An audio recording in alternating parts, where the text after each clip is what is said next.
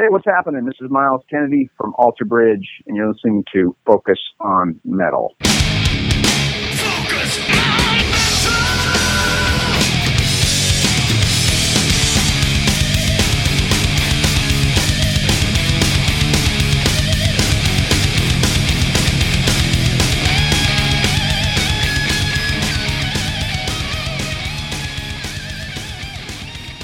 Hey, Metalheads, Scott here. And me again. And we are back for the final week of Focus on Metal for 2019. And also, as I said last week, the final week before we go on our well deserved winter break where we tried our best not to do too much on the show. I think we always end up doing something, but it's a way of, I don't know, at least for me selfishly, I don't have to mix anything for a few weeks. And uh, that's good. And just trying to recover from. Uh, just kind of the hell that, that November and December becomes with uh, with the day job and everything with the show and it's craziness. Yeah, life exactly. But uh, yeah, you know, once again, Richie's uh, across from me on the mixing desk and uh, ready to bring you a couple of great interviews this week. We have uh, talk backstage with Kip Winger up at uh, Tupelo in Derry, and also a talk with Myles Kennedy about the brand new Alter Bridge album that's out there as well. So, two good things to wrap the year out. But uh, before we get to that, I thought maybe we would weave a little discussion in and out of the show this week. And uh, I think probably the big thing that's been rattling my brain is the. I know we talked about it, what, maybe a year ago or whatever? No, no. Before we get into that, Ah. you're talking about the reunions, Ah. the big reunions. Dirty big looks, reunions? dirty looks. That's the big reunion. That's that's blowing off the internet, isn't it? Our, our BulletBoys, they're getting back together. Really? Yeah, the four original guys are getting Why? back. they, they, they, announced um, shows next year. Oh, why? Are they going to put out a new song called "Break Up in You" and then stop? I mean, I don't on. know. Um, is- can Marq Torien sing those songs with the other guys? There was a lot of bad blood there when they broke up Yeah. for a long time. Yeah, And, um, I know Mick Sweda and Marq Torien a little while back had a picture of the two of them together, and yeah. they were hugging. You know, it was basically a hug fest. Uh huh. Oh, time heals all wounds, Yeah. and now there's a picture of the four of them, and they're all getting back together. And um, Uh. so Skid Row, I think, are the only ones left. and then you have um, Bang Tango, another big one. They're, the original band are getting back together for shows. Oh, really? You got to wonder about That's cool. these bands. Like, what, what's the market for them? Bang Tango's pretty small. What Yeah. about BulletBoys? What are, where are they? What are they going to do? Go on a pa- go on a small package tour with Yeah, Enuff Z'Nuff to. and uh, They would have someone to. else? I don't know. Mo- Enuff Z'Nuff's got cult following. Yeah, there's really only do. one guy. It's only Chip, isn't it? Yeah, it is. But they've got a they've got a cult following. And it's not the. I, I don't know. Uh, Even back in the day, the BulletBoys was doing small tours. Um, well, the sh- one of the shows they um, they announced was Ratt. Of course, it's just Stephen and Juan and the other Yeah. three guys, and then Lita Ford and in small writing on it as well, BulletBoys, all original members Is that what the bill is on the twenty third? of next year. No, this year. What This month. mean? The twenty third. Yeah, like Foxborough. Oh, for Ratt? Yeah. No, no, no. That's oh, all right. No, that's um, they're playing Wally's, and well, that's another thing. We'll- Let's talk about this for a minute. Um, I put it up on the Facebook page today. So we all we talk a lot about ticket prices, and we're going to get into that in a minute with the other band we're going to talk about. So Ratt played a gig in Wally's in Hampton Beach, Yeah. and it was on a Friday night, Okay. and it was fifty five dollars was the standard fee Okay. okay, plus fees. And then they were playing this place in Foxborough, which is probably an hour and a half south Yeah. of uh, Hampton Beach. Yeah. And it was 30 plus fees. Yeah. So there's a 46% difference in price. And that was on a Monday night now, the, the $30 gig. But Yeah. I think they also That's- there's more seats. I think in that place in Foxborough that is, that's a huge difference because that was. I think it's the what used to be Showcase Live. Yeah, but it's a, still a huge difference in price. 46% more for, for Wally's? Yeah. Well, even I mean, you know, the night we're we're sitting down to recording this, I mean, the there was uh, what uh, pre-sale for uh, Black Label Society and and Webster. Yeah, how much is it? 39 bucks a ticket. For Black Label? Uh-huh. What is going on with ticket prices? But I don't know if I feel like driving two hours to Hartford. And who are they out with? Obituary, isn't it? Obituary and then somebody else. Yeah. Yeah. It was kind of like, well. And then it's general admission because I'm thinking, well, I get there late. $39 for Black BLS, Label but I'm like, if I get there late, I'll be way in the back. wow. Yeah. Yeah. What is going on with ticket prices? Yeah, I was surprised at that one. But yeah. That's a rescheduled show too, isn't it? I think they were Rescheduled, rescheduled. from the uh, Palladium. Yeah, they were supposed to play shows. I think a little while back, and they rescheduled them for early in the Hmm. Could year. be. Wow, Yeah. thirty nine plus fees. So you're looking at fifty dollars to see Black Label. The whole thing, uh, two tickets came out, uh, would have been 98 bucks. Oh no, that's too expensive. wow. Two tickets? for Black Label, a hundred dollars. All in. Thirty nine, I think, is too much for Black Label anyway. You don't think so? No. Definitely not. In a club, is it a shithole? It's like a theater. It's like an Orpheum kind of thing. Okay. Yeah. Okay. Be interested to see now when the last time they played here how much the promoter charged. Probably more, Probably more. but I don't know. I don't know. Okay. Yeah. Yeah. So let's talk about the other band that have reunited. The one that when we talked about a couple of years ago, Uh huh. um, I didn't believe they were done. Uh huh. I said I don't care what contract they sign, Yeah. uh, they're going to come back. Yeah. And of course that's Motley Crue. Yeah. Um, And and I, I'll uh, full disclosure. Come Monday, I will probably be trying to get tickets. you're not. Oh no. Yeah. Oh, Nick wants to go. All right. Whatever. In Fenway. In Fenway. Yeah. Okay. So you're you're. T- have you looked up the prices yet? Are they are they up? They're not up. Not up yet. No. As of recording this, they're not up. Okay. So, general question: Can a band end well? Can a band end well? Yes. Other than Rush, Damn, that was my example. right? Shit. Other than Rush, can a band end well? Um, I bet the Stones will. That's kind of a little bit out of our genre. I mean, there's not a lot of bands that finish up with all original members either. Because otherwise, you'd think about like, ah, you know, you could see Anvil ending well or something like that. But there, there's just been so many members in the band. Um, you know, I'm sure that some of these bands that are over in Europe, bands like Hammerfall and stuff like that, they'll, yeah, um, probably won't be an acrimonious thing. They'll just be like, yeah, it's it's time, kind of a thing. I can I can see that. A lot of bands are like professional athletes. Yeah. They stay too long at the party. Um, they end up in the, they end up needing help. They they end up like tapes and tracks and one original guitar tech is the reason they're still out there. That kind of a deal, Yeah, I, that, sure. right? Um, the other question I have the only is thing is, is that you know, professional athletes, if they're well known, then they they've got the option of trying to get into like broadcasting or doing something else. And a lot of those guys also have at least have a degree behind them too. Mm. Like a lot of them got drafted from college and all that, and so they've got some other thing there. It's had to say, say to say it, but a lot of musicians, I mean, they're getting out of high school, they're just playing their asses off. They're doing the touring circuit.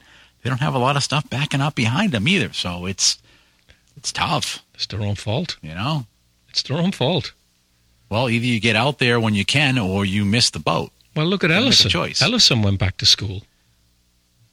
Ellison had the funds to go back to school. Well, well, that's their own fault You know as what I well mean? for not Kinda like investing that- the money properly in the first place. It's not just investing the money; it's whether you've made the money.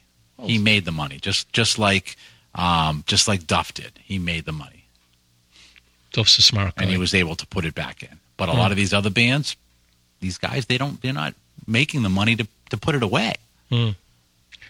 What about the the question of legacy? Do bands give a shit about their legacy anymore? I think there's bands out there that do. Sure. Not all- not all of them though. Some of them just paycheck, paycheck, paycheck. Sure. Hmm. Yeah. yeah I mean, money talks. Yeah, like Motley. the only reason Motley are back together is the money. They, they can spin it whatever they want. Oh, I know the whole Netflix and all that crazy Yeah. is bullshit. Yes. Um, let's talk a little bit about that, right? Uh, did the movie have an impact? Yes, it did. Of course, it did. Um, do you think are there a lot of young Motley fans now clamoring for the band to come back? Highly unlikely. no, no. highly unlikely, and I'll tell you why. Um, that movie sold because of the hedonism in it and the controversy surrounding it. The book, they even toned some of it down. Oh, right. it, it's all it's completely toned down. If any kid watches that, they're not watching it to see Motley play music. The music is not is Oh yeah, no, I. I would I would agree with that. I would also say that I've had very few younger people talk to me about the movie, but I've had a lot of people that are like 40 and older talk to me about it that weren't like Motley fans, and now they're, they're asking me all kinds of questions and stuff, and that's like the market that they've grabbed is people that are like, "Well, I kind of missed the boat on this band," and it's kind of like the movie isn't even doesn't even go in order. yeah. Well, if you're a young kid and you go see Motley Crue, what are you expecting them to do? Uh, There's like Mick Mars is seventy, right? Uh-huh. He's in his, I think he's in his early seventies, right? Nikki Sixx is in his sixties. I think Tommy Lee's a couple of years younger. Vince Neil is around sixty as well. Yeah. You're going to have these middle-aged men running around stage. What do you expect them to do? Snort lines of coke and Well, it'll shag, be- shag a load of women? And, Yeah, it'll be interesting because they're you know they're out with with a couple other big bands, so there's the whole spectacle aspect, right? And how much spectacle can they bring when they're sharing a stage, when they're set up, when there's all that? It isn't like it's a motley, you know, headlining plus some other band kind of a thing where they're able to have the lion's share of things and they can they can do all the things they were doing. So it's going to be you know what are they going to do to to bring that expected motley spectacle back mm. when they're doing this? you know? Well, I just mean all the, you know, they were having, you know, like the drum roller coaster. Well, you can't have that when you're on a bill with three other bands that are big bands. It's like, They did with Kiss, I think, when I saw them. They had the whole they had the whole stage set up. Then, but you're also out with a band that's also counting on it's doing spectacles. So there's a stage that's been designed around to do all that too. Yeah, so there's, yeah. there's a little bit more to it than that. But then you've got, you know, Def Leppard isn't spectacle, but they've got a stage that's set up in a different in a different way, and so Mhm. it's like, well, you know, which thing are you going to do? What are you going to see? And and you know, I mean, Motley did kind of have some stuff where they did a few, you know, like Nikki. You talk about Nikki getting up there and stuff. Well, he starts wearing like he costumes himself up with these giant ass boots too. That he's was kind of like, well, he's not moving fast because he's got these giant Claude Hopper boots and stuff, and he's kind of, he's kind of set himself up to be able to just kind of stumble around and not run around, you know. Um, so I, I don't know. It, it, yeah, if I get tickets, it'll be interesting. When did you see them first? Oh, I can't even remember. It You saw them in '87, didn't you? In the White, with Whitesnake, didn't you? It was it was back. It was it was early days. Yeah, I had to wait Back. until I moved here to see him, Yeah, and then it was with Kiss and with Def Leppard. I Mm-hmm. think. Um, but like Vince can't sing.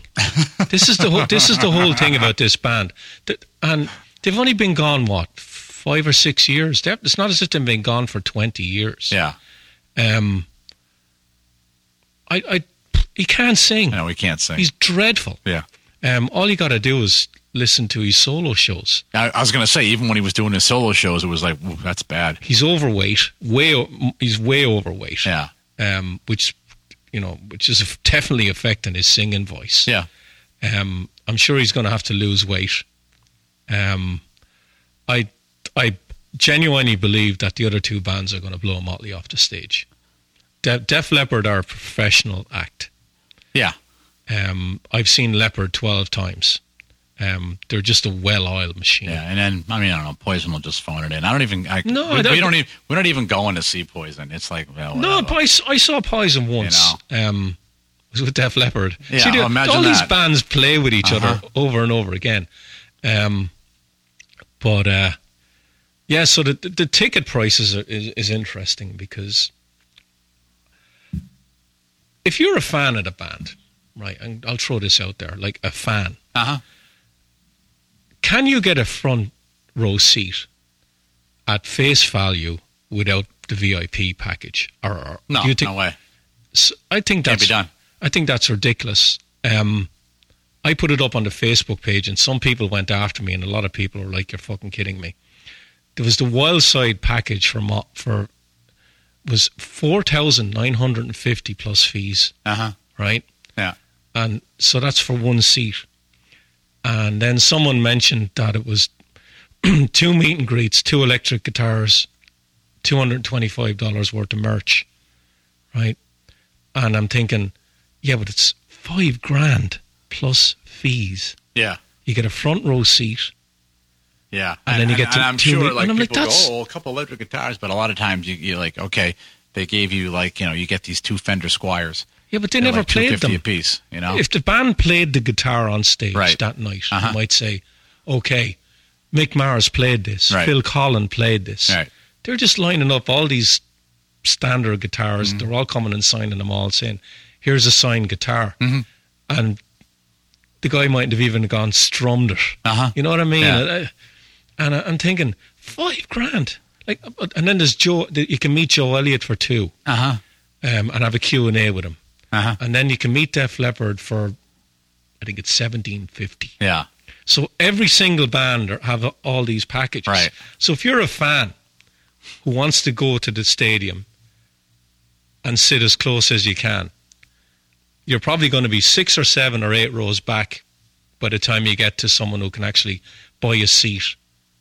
Oh, it's gonna be for the- further back. or that. that's what I mean. Like, be further back than so if you're a fan of the band, you're fucking you're going further and further back because they're fucking fleecing you because you, they want the money out of you for the VIP. Yeah, all that You're, you're definitely getting further. So the real back. fans get fucked. Yeah. Because people who are in the front just have the money and they Yeah. might know fucking one song. Yeah, I mean, there's a couple I have the bands that aren't like that. Like you know, I mean, with Maiden, you know, they're not really doing that.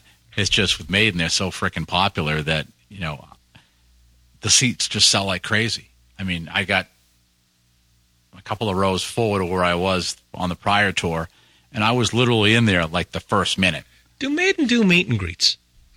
I don't think so. No, they've never fleeced the fans like that. Um, but this tour, when you're looking at it so far, it is so. It's well organized. It has different packages on it, and it is just, to me, as a fan, Yeah. it is utterly ridiculous. um, I could meet Joe Elliott and Def Leppard, and to meet Joe, it's going to cost me two. And then if I want to meet the band, and and the thing that we've all talked about meet and greets before, this meet and greet thing is you stand there in front of a fucking sign that says Def Leppard or whatever. Yeah, They take a picture, you shake their hand, fuck off next, yeah, seventeen hundred and fifty dollars. I'm like, yeah, that's your meet and greet. no, if you listen, if you want to pay it, go ahead. But I just think it is complete money grab. yeah. Ri- Absolutely ridiculous. Now you're going to go right I'll probably now. get tickets. Yeah, I'm not going to pay. Yeah. I might get hooked up because I know the PR person Yeah. Leppard, and if I don't, I'm like, okay, I Yeah. don't because they played here. Um, the summer before last, they played here with Journey. yeah. I. Leppard are one of my favorite bands, right? And I didn't go to that, and I love Journey as well. Um, another reason I didn't go is I heard Fenway is a dump to see gigs. That's the- yeah. it's it, wa- it baseball was, stadium, And it was it was um yeah. I, I had tickets for that. I just didn't end up going. It was it was shitty that day. It was raining and shit. And it was like- Okay. yeah. So Okay, I did. We just didn't end up going. yeah, but people are going to pay it. Um, I wish Mot- I hope Motley are good. I genuinely do. But yeah. wow, all the signs do not point to a, a good Motley show without a lot of help. Yeah. well, like I said, she wants to go. We'll have a good time no matter what. Hmm. So it's like, all right, fine. Yeah. The one thing I did find out, and if it's true, and I get hooked up, is uh, Motley are the last band on. So Mm-hmm. when Leppard are over, I can go home, and I will go home. Yeah. I've no, I've, I've no interest in seeing Motley Crue live anymore. Zero. Yeah. I've seen them twice since I moved here. I'm good. Yeah. I'm good. You know. I mean, last time I saw him, besides Vince's voice, they were really good. Mm. Um, and that was considering the fact that I was it was the day before I was going for a root canal, and every every boom was like exploding in my head from tooth pain, and I still had a good time. I do feel sorry for, and this is the farewell tour thing in, in general, but I genuinely feel sorry for people who spent a shitload of money on Motley Crue's last tour. Mm-hmm. A shitload of money. Yeah, And because, by all accounts, they were done, right. and now they're getting fucked. Right. Yep. And now they're getting fucked again because it's a shitload of money now to go and see him again. I Yeah. genuinely feel bad for Yeah, those people. you're right. Yeah, that definitely is uh, is a shitty part. Mm. So first thing up we have on the docket this week, besides discussion, is uh, you went out and um, and hung with uh, Kip Winger up at uh, the Tupelo. Yeah, that was um, that was a pleasure for me to do it. I'm a huge fan. We we haven't had Kip on since Better Days Coming, about five years ago. Yeah, Um, it's been a long time, and uh, I just hit up the uh, the publicist. Um, any chance I could in, do an interview after you know at the Yeah. show, yeah, and um, it was supposed to be beforehand. Mhm. It, it was weird because the show was at. What's great about the Tupelo's, the show is at seven yeah. and I got an email back saying he can do it 10 minutes before the show. And I'm like, 10, what? 10 minutes before? And then after the show, uh, it got changed to, and I was, I was fine with that. But I knew he still had to do the meet and greet. Yeah, So he was literally off stage five minutes. They Mhm. brought me back. yeah, I said, I'm, I'll spend about 10 minutes with you. And I think I spent like 14 or 15. Yeah. We actually talked about quite a bit of stuff. Um, and he offered to uh, do a phone interview, which I will take him up on in the new year. yeah. I already have something I want to talk to him about. Um, hopefully, In the Heart of the Young is 30 years old. Mhm. I'd like to get into that with him. Um, but great guy. He, me- he mentioned that they were writing a new record. Uh, there's clips out there now of him and Reb in the studio. Yeah. So they're actually doing it. Uh, Yeah. One busy guy. Yeah. One talented fucking dude. I've been a fan of his since 88. Their debut album blew me away. Yeah. And And he's even out there. He's not just writing, you know, rock. He's doing symphonies, and then he's, as we find out in the interview, Musicals. He's he's naming bands. Yeah. but we'll, but we'll get into that in the interview because I have to re-edit the whole thing because I was like, oh, we can't have him say the name of the band, so I'll edit it all out and be all clever. And then Reggie tells me, oh, they announced it over the. I was like, fuck, really? Now I gotta now I'll re-edit it back so we don't like meatballs. I have So, to say, uh, I'm looking I know. forward to that Black Swan record big Yeah. time. Uh, singles out there, I think is fucking amazing. McAuley, fellow Irishman, Mm. sounds Oh, fantastic. he always does. Um, it's got Reb on. It's a fucking killer band. Yeah. It's got Jeff Pilson doesn't mail it in. No, no, Um, yeah, that should be good. it sounds good. Hopefully shows. Yeah. Hopefully shows. We'll so, see. uh, what do you say we uh, we roll your interview with Kip? sure. Hey, this is Kip Winger, and you're listening to Focus on Metal. All right, so I'm backstage with Kip Winger after doing an acoustic show. Okay, so what made you pick Mike Shipley for the pull record? We heard a band called Strangeways. We were touring somewhere, and we heard a band called Strangeways, and we're like, who the fuck did mix that? It sounded so good. And we Mhm. didn't know who Mike was. We go, who's this Mike Shipley guy? And then we, we figured out, we contacted him, and then then I figured out who he was. When I started working with him, I figured out he'd basically done every one of my favorite records, from Thomas Dolby to Def Leppard. And him and I became fast, instant friends and we were really good friends for a long time, right up until he died. Actually, Mm-hmm. And was he the only choice for Pull? totally, totally. Yeah? yeah, yeah, yeah. I mean, we didn't want anyone else. I mean, I didn't need a producer, Okay. you know. And Mike, Mike, um, well, Mike co-produced the record, but if you listen to the demos, I mean, exactly the same. Mm. He just made it sound like nobody could. He was the Picasso of uh, mix engineers, and you know, just engineers in general. Mm. What, what was your vision for that record? Like, did Exactly you did you did you have a vision and you got Mike into to get that vision, or how did that all The work? vision, if you listen to the demos, that's the vision. I mean, it sounds exactly like the demos. I mean, I, I made the demos and then we made the records exactly the same. Well, it sounds way better. Mm. Now, when I interviewed, Basically, what I'd say about Mike is that I, I learned how to make a record from Mike. Mike Mike taught me how to hear things. okay, You know, um, he taught me because he kept doing tracks. He's to he was going, "You're rushing," or with Reb, or "You're dragging," "You're rushing," and we couldn't. I was like, I can't hear that. What are you talking about? and then all of a sudden, like when you stare at a blacklight poster long enough and it turns 3D, Yeah. it's like. And I was never the same after that.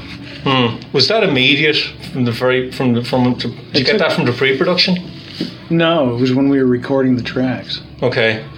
I couldn't. It was all of a sudden it transformed my hearing, and also like how to how to do the the you know microphone line, you know, like all the all the like engineering tricks and stuff like that.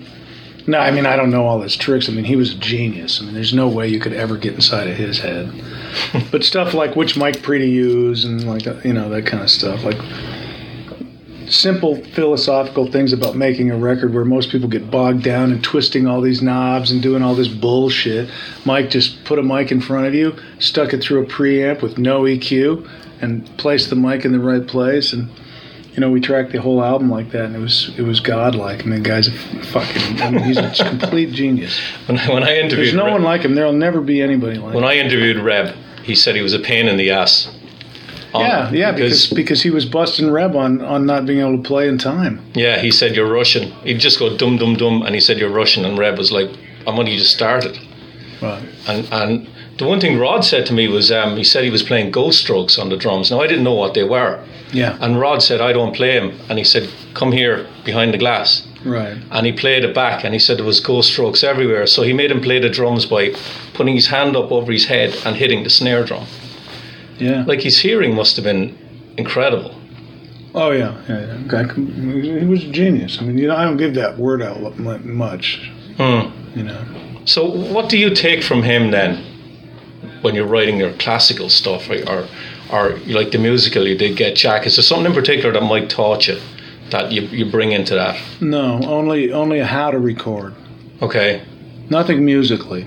okay, Musically, that record was all me. mm-hmm. I mean, I don't mean to take away from the band, but I was. Well, Reb wrote a lot of the. Me and Reb wrote the songs, you know, we, the the riffs and stuff. So it was me and Reb, you know, musically. But but Reb largely plays uh, riffs and then you know leaves, and then I'm left to finish it all. you know. okay, because he doesn't write lyrics. He, Reb is writes great melodies. Anything musical, Reb's Stevie Wonder. I mean, he's amazing. mm-hmm. So, but but I'm always left to, you know, finish off all the stuff, okay, and I don't mind it because that's what I do best. You know, mm. I don't. I gave up trying to be a great instrumentalist many, many, many, many years ago. You know, I can play. I can play what I need to play well, and I play better than most people. But I'm no Billy Sheehan, you know, Mm. and I don't want to be. Um, I mean, Billy is you know one of a kind, and there's many bass players that outplay me, but I don't. My thing is writing and arranging, you know. okay. Now you've done the band. You Alice Cooper, you did Winger, you've done your solo stuff, you've done a musical, and you've done this classical stuff. Like, what's left to prove for you? And it's funny that you say that, man. Because in the dark ages, when the Beavis and Butthead and all that shit went down, I felt like, okay, I have, I can't let it end this way. You know, Mm-hmm. people actually thought I was a shitty musician, which is the irony of my whole life. I mean, I was, you know, I pride myself on music. That's all I cared about. I, the rock star part was cool, but I knew it wouldn't last, and that the music was all I really ever had. And hmm. when the, and when the band, when the '80s crashed, it was really all I had was the music, you know. So my my thing was like I can't let it end this way. I got to prove myself. So that you know, prove myself after having sold millions of albums, you know. It was like, okay, how do I how do I do this? And I just went back to the music and I and I thought, you know, fuck it, I'm just going to do what I what I want to do and what I've always thought about doing and take it one step at a time and just put one foot forward, one foot in front of the other or one actually was more like one claw in front of the other up and try to dig myself out of this hole.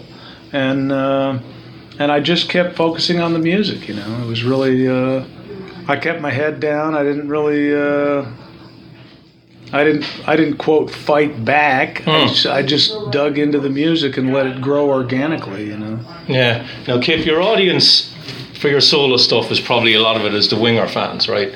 Oh, by the way, I want to finish that point. Sure. Um, the the point about proving myself. So when I at 35, I went to study classical music, and I thought, you know, there was I never thought anybody would play my music.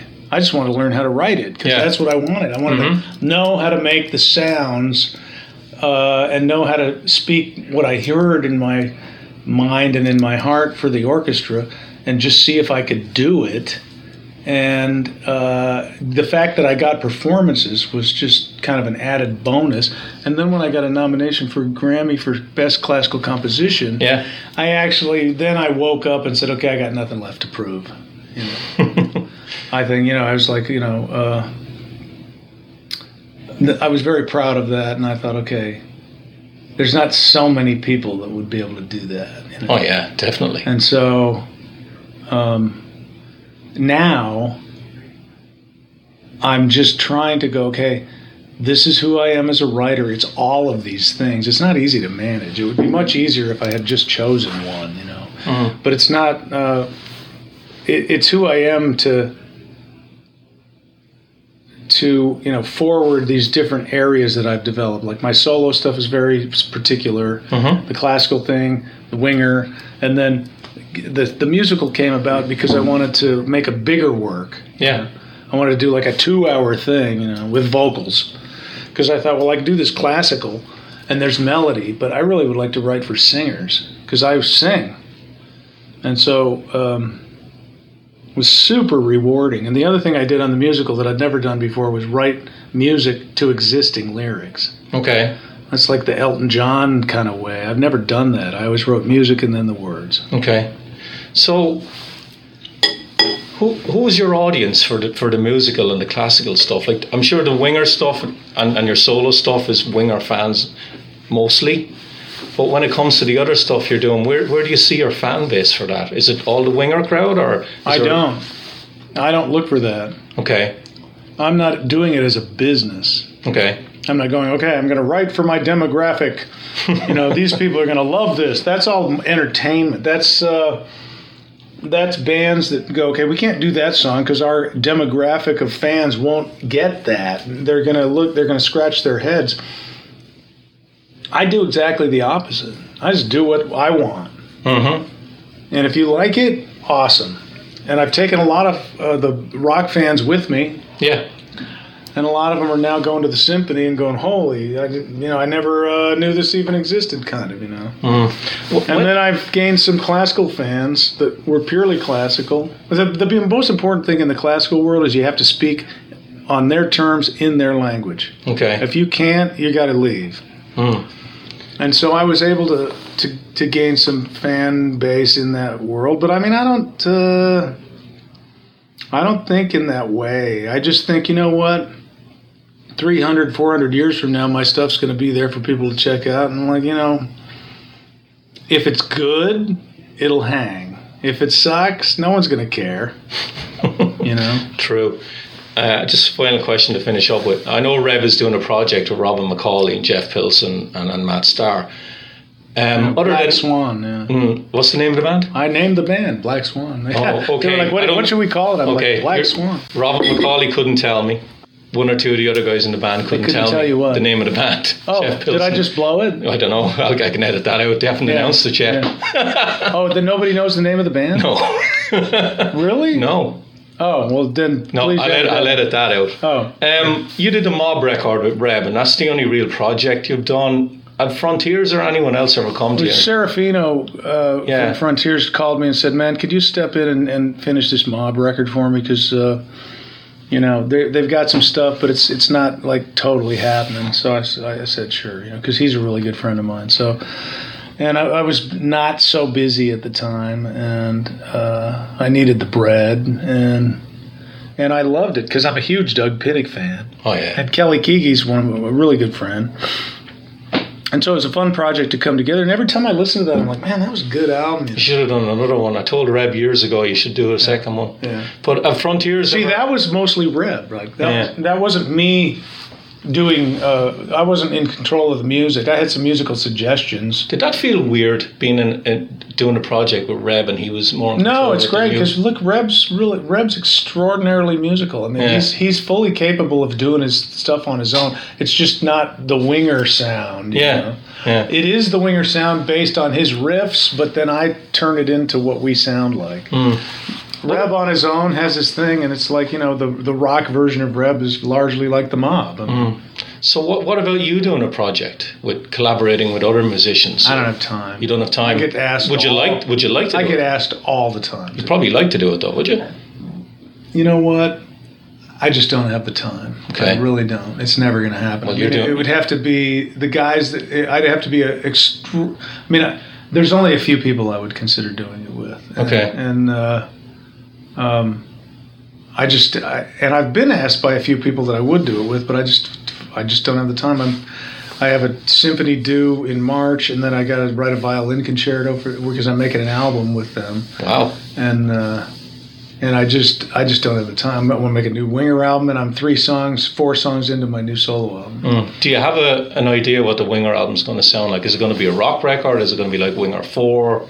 Do, do you talk about that before you? I do, yeah. No, I want to make a definitive Winger album. You know, I want to bring Paul back and and really. Uh, oh, good. Yeah. So you're going to have Paul and John and five piece.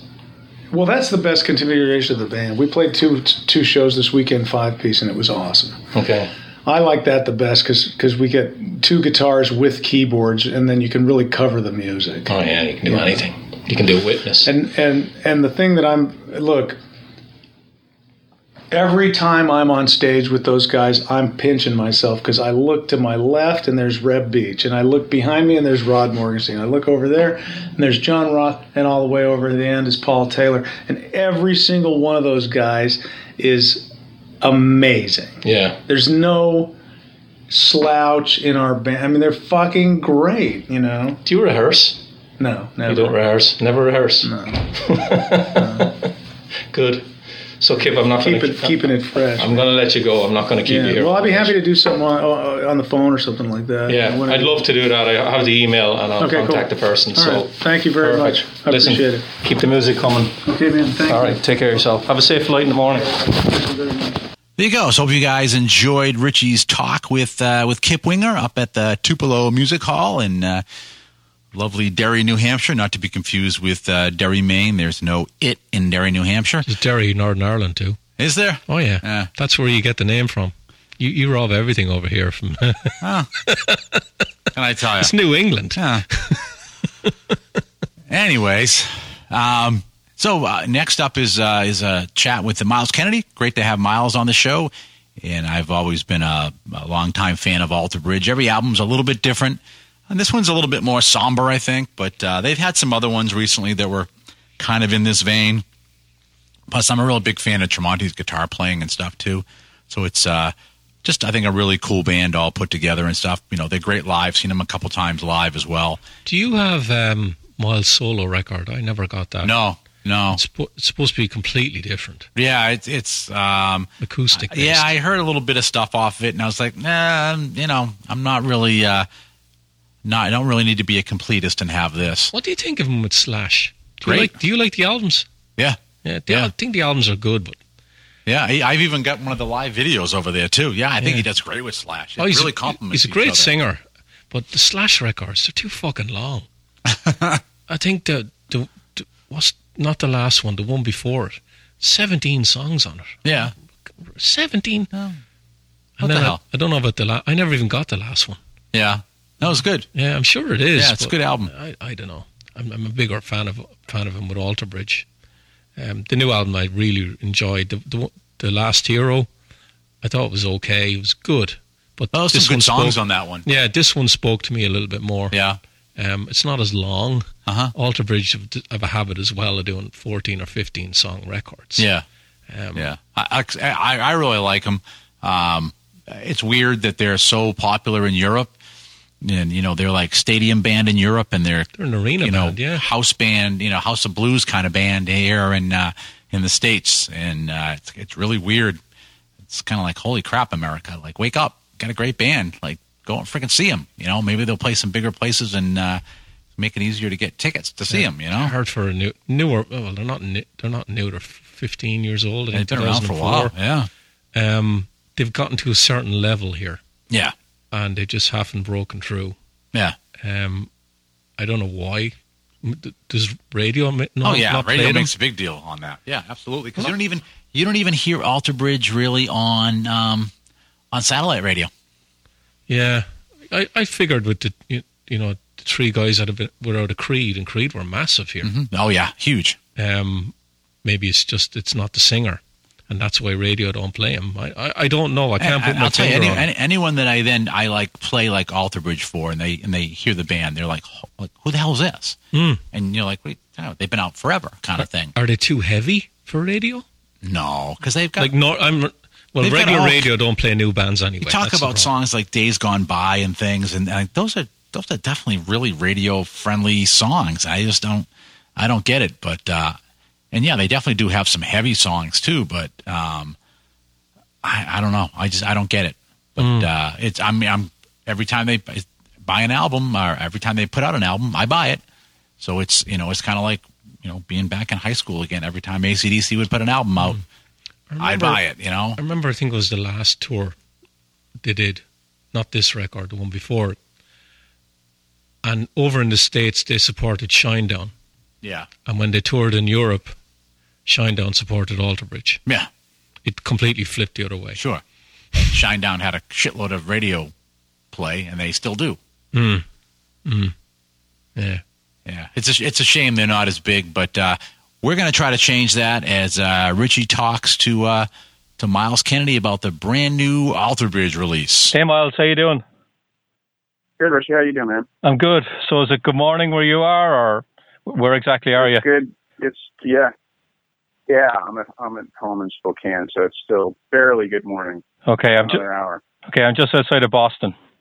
Oh, You- cool. Yeah, you can probably tell My from home stomping ground. yeah, you can probably tell from my accent. I'm from Ireland. Uh, you've played there, haven't you? Right. Ireland? You played Ireland, yeah. Yeah, we have a few. Uh, I've done it with Alter Bridge and with Slash a few times. Love it there. Okay. When you get out on the road, um, do you like to get out and see the sights, or are you someone who wants to stay in a controlled environment, like to protect your voice? You don't want to go out with allergies and stuff like that. Um, yes, I used to tr- try and check things out a little bit more, but um, I've become a little more um, confined in my in my. Uh, um, I guess in a sense that yeah, I just want to I want to stay healthy and avoid getting sick and all that stuff. And also, I just love to sit in my hotel room and play guitar all day. So what better what a better way to kill time? Yeah, talking to guitars, I, I always ask the guitarist this question: uh, How many guitars do you think you have in your house? And I asked this to Mark as well. Oh, in my house? Yeah. That I have no I I have no idea. Um, I have things spread out between the various bands and different warehouses. Um, but uh, you know, I've got I've probably got over I don't know. I probably have twenty or so at home here. Are you a collector? I am. Okay. Yeah, I am. I've started. I started getting into that over the last few years because I've noticed what a difference it makes for um, songwriting when when you have in, instruments that like it's it's really about discovery. You know, it's about you know you play an old vintage instrument and it brings certain elements out of you that you wouldn't necessarily get from contemporary instruments. So it's it's been very helpful there. Hmm. When you're writing for Alter Bridge, is there any particular guitar that you like to write on? Well, on the last record, um, I started off with a um, a PRS signature, which I don't think they make anymore, but uh, I I acquired one of those about nine years ago. It's a great sounding guitar, and I actually wrote um, what ended up becoming Native Son on that guitar, um, and then a lot most of the rest of the record was actually written on uh, a high, a Fender Highway One Telecaster uh, that I took around with me while I was on the road um, tour with, and that ended up becoming the you know the, the most most of the stuff on this new record that I wrote um, was written on that guitar.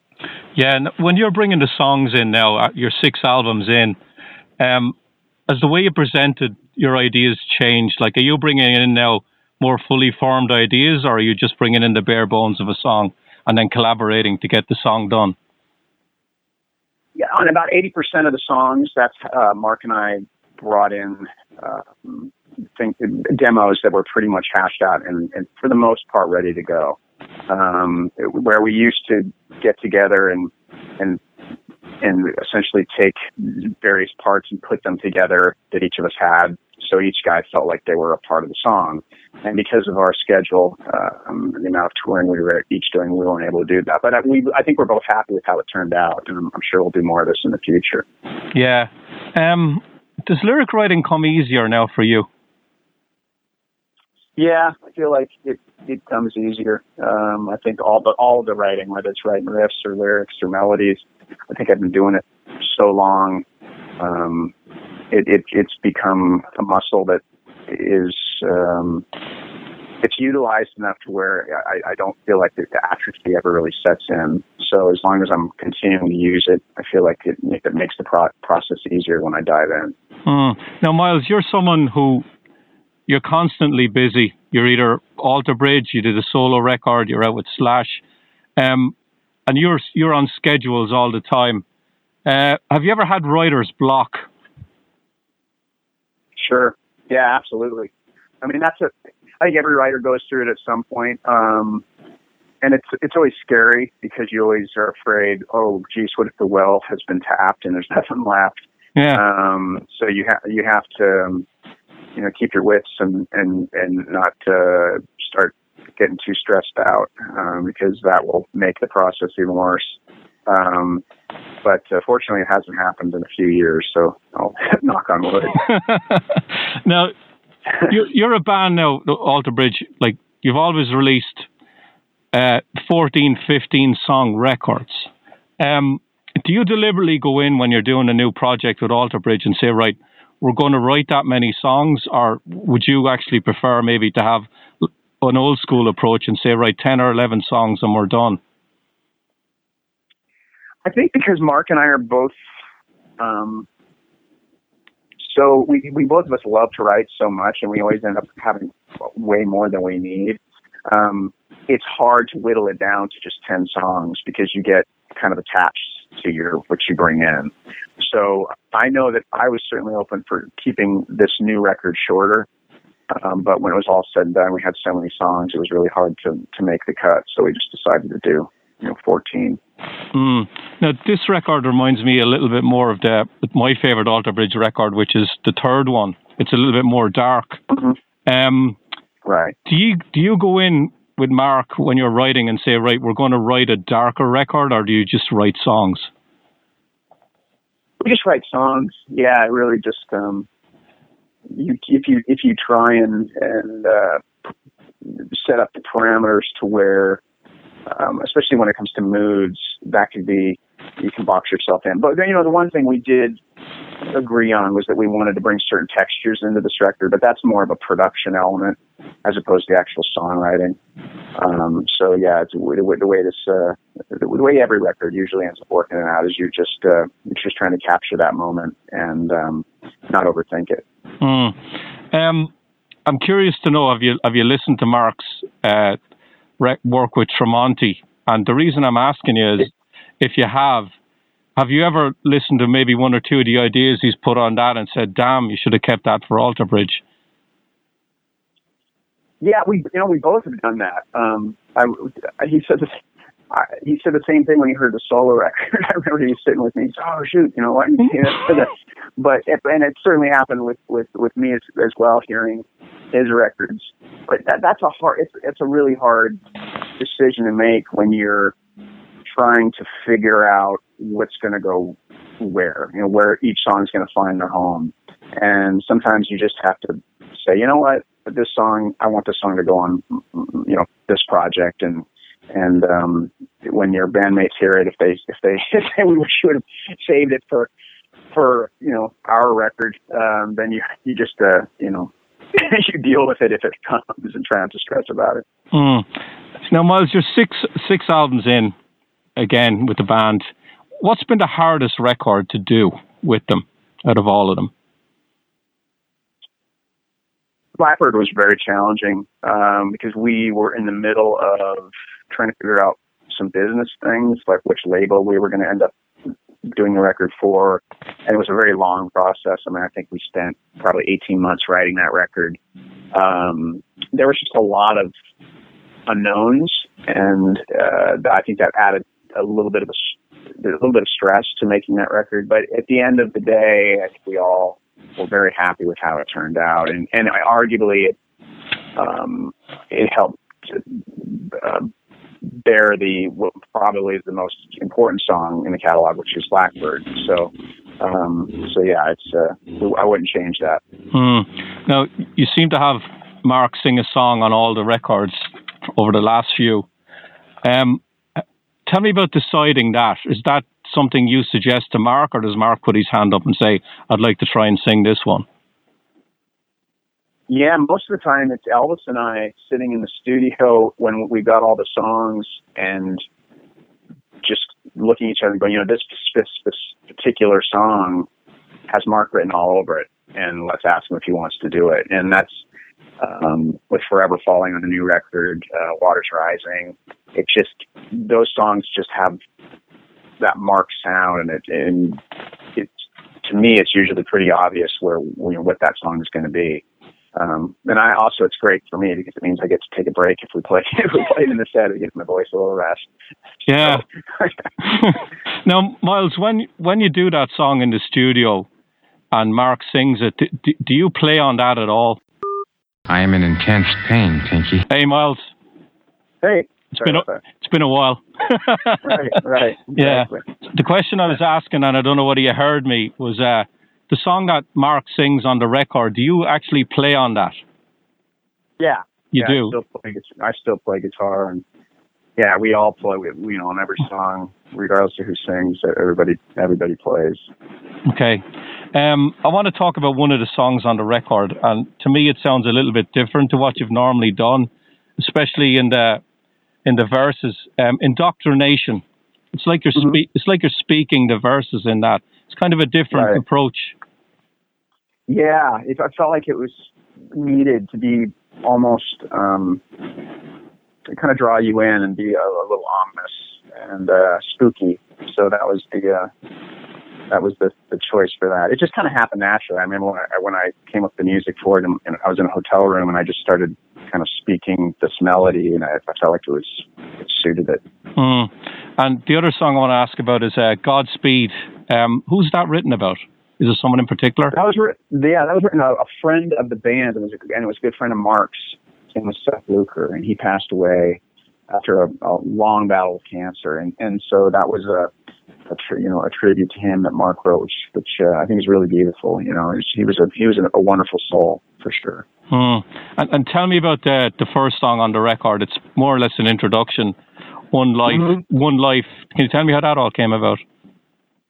Yeah, that came. That actually came about uh, last year. Uh, it's kind of, once again, it was brought about by some kind of sad thing. But I I just lost my dog, and so I was noodling around uh, in my studio and and came up with the, the music for that, just to kind of you know take me out of the the bummer of losing my you know my pet. So that was a that was a, it seemed like a perfect introduction too to kind of unveil the record when we heard everything kind of in once it was getting shaping up to be done. Mm. And what was the hardest song to write on the record? Was the one that stands out above all the rest of them, where re- you really took a while to get it nailed down? Well, Wouldn't You Rather was challenging to just to come up with the track the track that checked that box. Um, that was written uh, towards the end, and and it was you know, it was it was a little bit of an arduous process to finally stumble onto that one. But once once the, once it was there, then it it wrote itself. It came together pretty quickly. But just getting that kind of song in the arsenal took a little while. Hmm. Myles, I just got a couple of questions before I leave you go.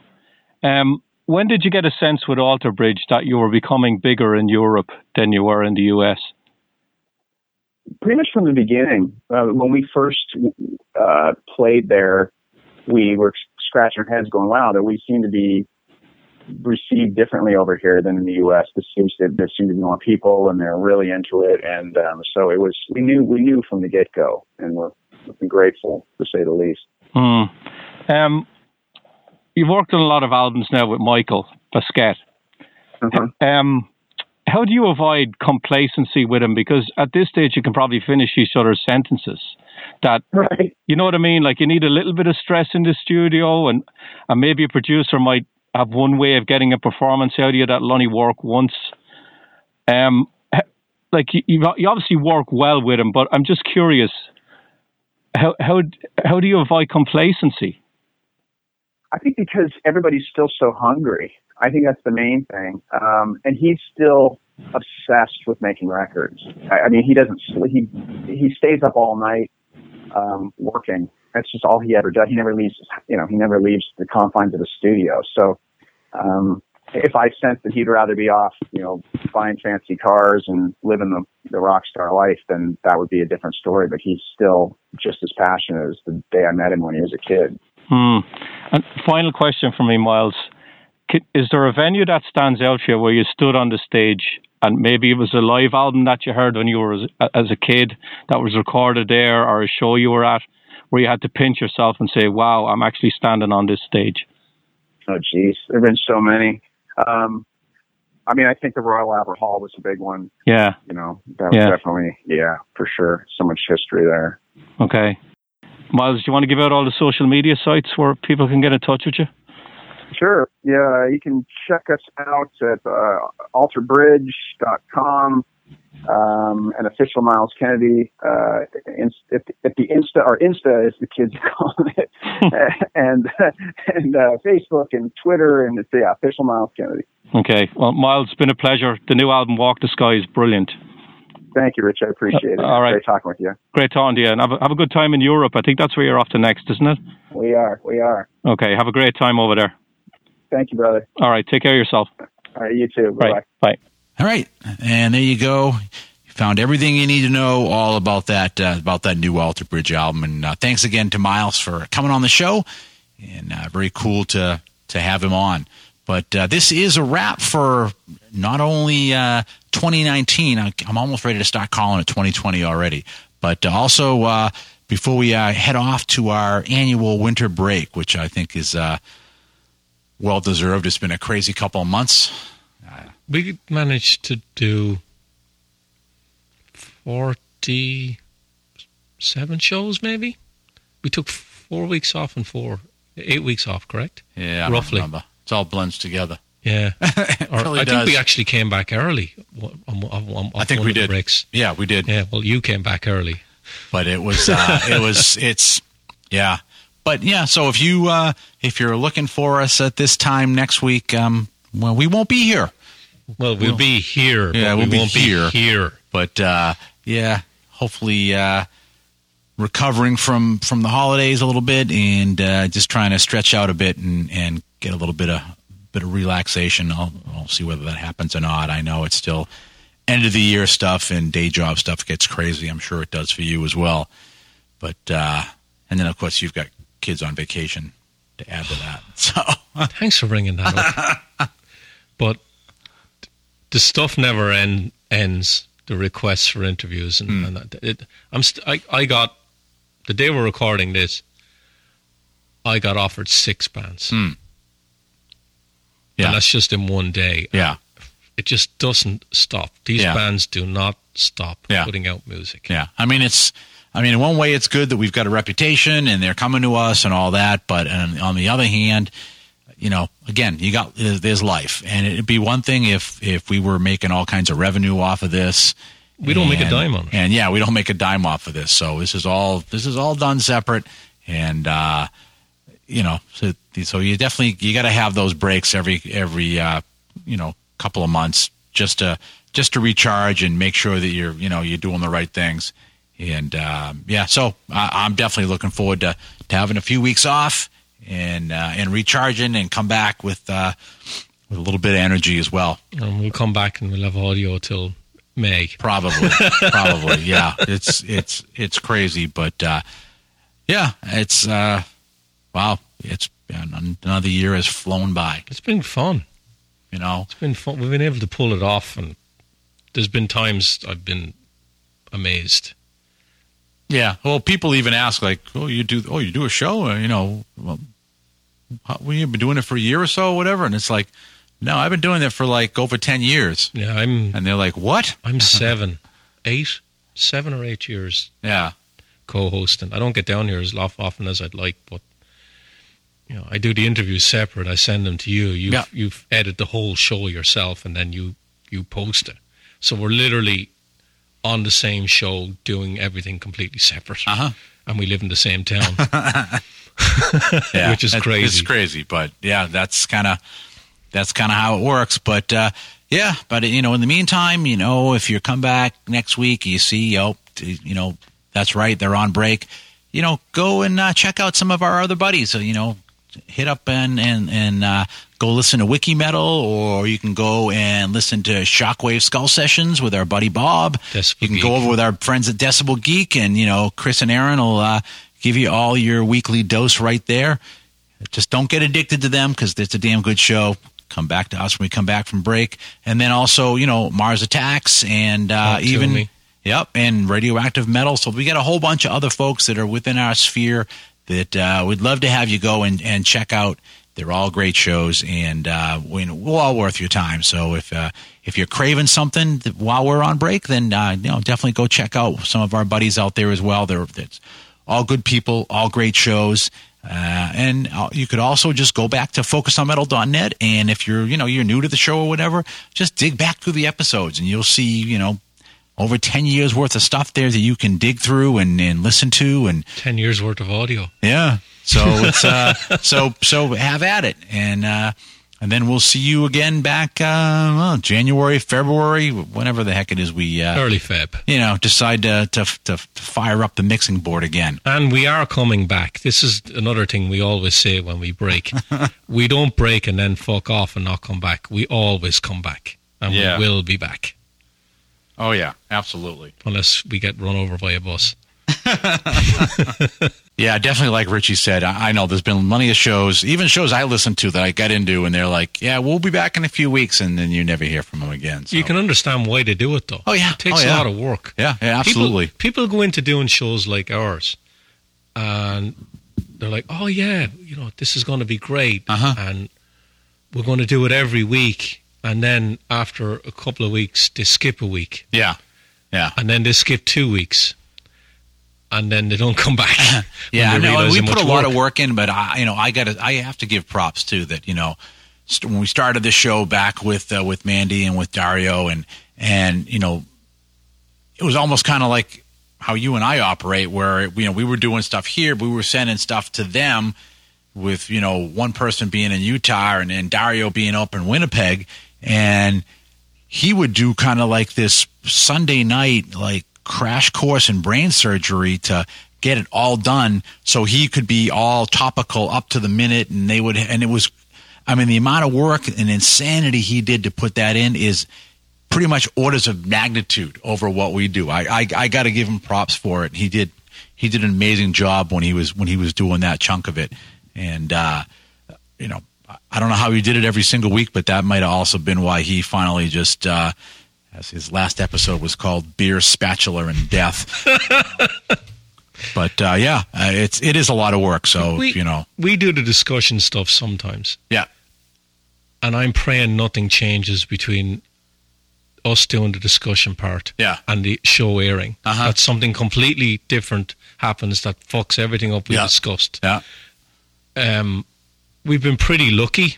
yeah, Uh, you know, ideally, I'd like to do the discussion ri- about right before we air the show, but yeah, it just doesn't happen Right. li- like that. Yeah. Um, you know, you got the classic metal show guys. They do a six-hour live show. right, What would it take for us to do a live show? yeah. Would it be? It might be a fucking nightmare. I don't know. We've never attempted it. Yeah, that might be a clusterfuck. Yeah. Definitely might be a clusterfuck. I don't know. I just know from doing radio, just, you know, you- you're doing three or four hours of live radio, and yeah, it's, They do six hours. And Yeah. they do an amazing job on it. Like Chris and Neely, I've been listening to them for years. But Mm-hmm. you know, we we do the stuff, we record it, we you edit it up, and we air it. Like Yeah. do a live show. I think that I think part of what you know what Chris and Neely have going for them is no different than a band. Is they have a huge fan base. great chemistry. You know, and by the way, go listen to the classic metal show while Yeah, we're on break too. Um, you know, and and they have a huge fan base, but they have a huge fan base that participates. Yeah, they got so, a chat room so it's like everything. having a great band with a great audience, right? And you feed off of that audience's energy, and they and you they do the same thing with their audience they, every freaking they have week. callers that will call Exactly. in. And every time someone calls in and they're saying hail and kill, They bust it- balls. it's just like another shot of adrenaline for them, you know. So it- it's it's it's different when you when you have that level of of loyalty and participation, um, and people calling in purely for the thrill of being shit on. Then you know th- that's part of how they can do a six hour show. Do you know anyone who started podcasting and then ended up doing live podcasting? Do you know anyone who's done it? Um, I don't. I thought Did Victor do it? I was trying to think whether it was Victor or Aaron. One of them, one of them might have tried Mark to do it. Strigl? Mm, Talking metal, no. No, I don't think Mark ever did that. I mean, they did that talking metal live. I think Joshua thing. Toomey does it. Um, does. but I'm trying to. Th- I think Aaron was was trying to do that and doing it all on an iPod too. I mean, uh, an iPad. Um, I think he was doing it for a little bit. It's it's it's a kind of a you know risky move. Okay. In what way? You see, I'm not. I'm not. I couldn't do it because I wouldn't know how to fucking start. When it comes to technology, Well, you I'm do it terrible. live, but then if you don't have if you don't have the people that are participating, then you're kind of like, well, I'm now I'm just kind of sitting here like talking to myself, kind of thing, you know. Okay. So it's it's it's tougher that way. Okay. All right. You can't edit the live show. So if you fuck up, you fuck up. Uh huh. Yeah. That's great, isn't it? No, you can't use backing tracks. No, you can't. No, You no can't lip- backing tracks. You can't lip sync. No, no, no, no pod syncing. No, Oh. Fucking hell, we could be here all night talking. we could. But anyways, uh, what do you say we uh, we wrap up 2019? Hope that uh, you know the week this is airing is you know the holidays going on, but definitely hope you guys have a great holiday out there, great metal holiday, and also uh, you know great New Year's and all that. And uh, you know Richie and I will see you again in in 2020, uh, as he's intimated. Got lots of stuff lining up already. And I've actually even got a couple things of audio that uh, we didn't even get a chance to play yet this year that aren't time sensitive, cool history type stuff that uh, is waiting for you as well. So uh, yeah, we got lots of lots of good reasons to be back and uh, lots of good stuff to to come back to you with. Thank you for listening. Yeah, definitely, definitely. Appreciate Thanks it. for listening. But uh, anyways, uh, for this week, for myself, And me, and I'll see you in February. that uh, that's a wrap for this week. Stick a fork in it. This puppy is done. So for Richie, myself, and everyone else here at Focus on Metal, have yourselves a great metal week. And until we talk to you again, remember. Focus on metal. Everything else is insignificant. You're